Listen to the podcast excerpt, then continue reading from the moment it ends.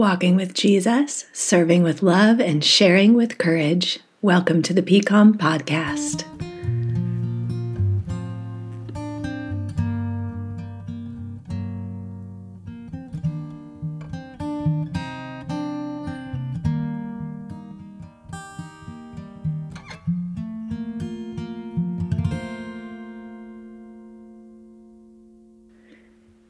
Probably can hear that my voice is still not all the way back. I'm coming off several weeks of laryngitis, and um, the doctor said I cannot hurt my voice by using it, so I'm going to use it. Here we are. It is so good to be with you. I'm Pastor Courtney. And uh, coming off these three weeks of laryngitis, many, many thanks to Pastor Jackson, who this past Sunday led all of the other worship elements so that I could save my voice to preach. Um, it has been a long few weeks. It is very hard to pastor without a voice. It is very hard to parent without a voice. I told our three year old's preschool teacher it would be ideal if she could teach her to read by the end of the day because it would make my life a lot simpler. she laughed. She said she would do her best. So I've been thinking a lot about self care. The doctor thinks this was allergies turned into uh, sinus infection, turned into laryngitis, in part because of some exhaustion. It has been an exhausting couple of years for all of us. Whatever our story, these years have been harder than most years for most of us. Christianity Today has an article in its most recent issue about pastoral burnout and just the difficulties of pastoring with the the political landscape in which we find ourselves with the pandemic protocols and changes and pivots trying to shepherd all of our people who we love so dearly through a season of real anxiety and change and uncertainty. And I think one of the ways that has manifested for me is in the loss of my voice. I am someone who runs very hard and very fast and does not like to stop or slow down. And so every once in a while, God will make me lie down in green pastures. and my voice will go or something like that so that I do have to slow down and and rest. So I'm grateful to be here with all of you today and I want to talk a little bit about the spiritual practice of self-care, of taking care of ourselves when times are uncertain, when problems are weighty, or when we're just exhausted from the daily grind one of the things I've found most heartening in my own walk of faith is that many of the great figures in Scripture come to this place of exhaustion. And Scripture chronicles these stories stories of Moses reaching his end, of David reaching his end, of Mary wondering what's next. That God does not call us to be superhuman, that we are given our limits for a reason, and that these limits are gift and grace, even though that's not always how they feel. And I want to share the story today, and I shared it a couple of years ago on the podcast, but it is one of my favorite stories in Scripture. It's from 1 Kings chapter 19. And invite you to read it on your own. I'm going to tell the story, paraphrase it. So pretend we're sitting together around a campfire and we're waiting to hear from God. The story is the story of the prophet Elijah. And you you probably know most of the story of Elijah. He was a great prophet of God. God spoke to him and he listened and he did many courageous and difficult things. He spoke truth to power. He spoke up to King Ahab and Queen Jezebel. He told them that their worship of idols was not going to lead them anywhere good. He told them that God wanted them to return to Him in obedience, to turn the people of Israel back to the Lord. And like many powerful figures, King Ahab and Queen Jezebel didn't really like this message. They liked the way their kingdom was running. Thank you very much. They didn't want to have to listen to the Lord or this scrubby prophet And so Elijah's story comes to a real climax, a real pinnacle in 1 Kings 17 and 18, where he challenges the priests of Baal to call on their gods. They go up to a mountaintop and build altars. Elijah builds one to the one true God, and they build altars to Baal, their false God. They put sacrifices on their altar, these false priests, false priests of Baal, and they call down fire from heaven. And Elijah taunts them. He says, Maybe your God is sleeping. Maybe he can't be bothered. Maybe you need to la- call louder to wake him up. And these priests, dozens and dozens and dozens of priests, continue to call on their God, and the heavens continue to be silent. And then it is Elijah's turn. And on his altar is a sacrifice. And over that, he pours buckets and buckets and buckets of water until the water flows down over the altar into a trench that he's dug around it. The sacrifice is soaked. And then there is this moment of truth when Elijah calls out to the God of Abraham and Isaac and Jacob, he calls down fire from heaven, and immediately fire rains down. God has answered. The truth is known. The false prophets are seen for what they are. And King Ahab is furious. So, this is what happens next. This is 1 Kings 19, now Ahab told Jezebel everything Elijah had done and how he had killed all the prophets with the sword. So Jezebel sent a messenger to Elijah to say, May the gods deal with me, be it ever so severely, if by this time tomorrow I do not make your life like one of them. Elijah was afraid and ran for his life.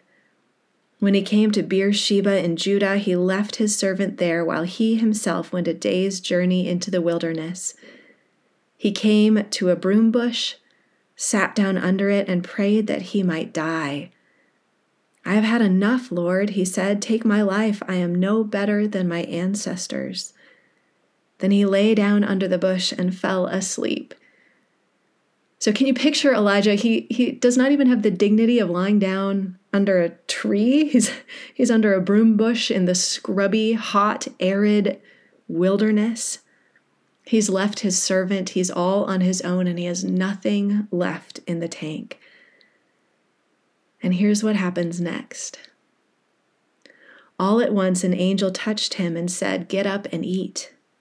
He looked around, and there by his head was some bread baked over hot coals and a jar of water. He ate and drank and then lay down again. The angel of the Lord came back a second time and touched him and said, Get up and eat, for the journey is too much for you. So he got up and ate and drank. Strengthened by that food, he traveled 40 days and 40 nights until he reached Horeb, the mountain of God.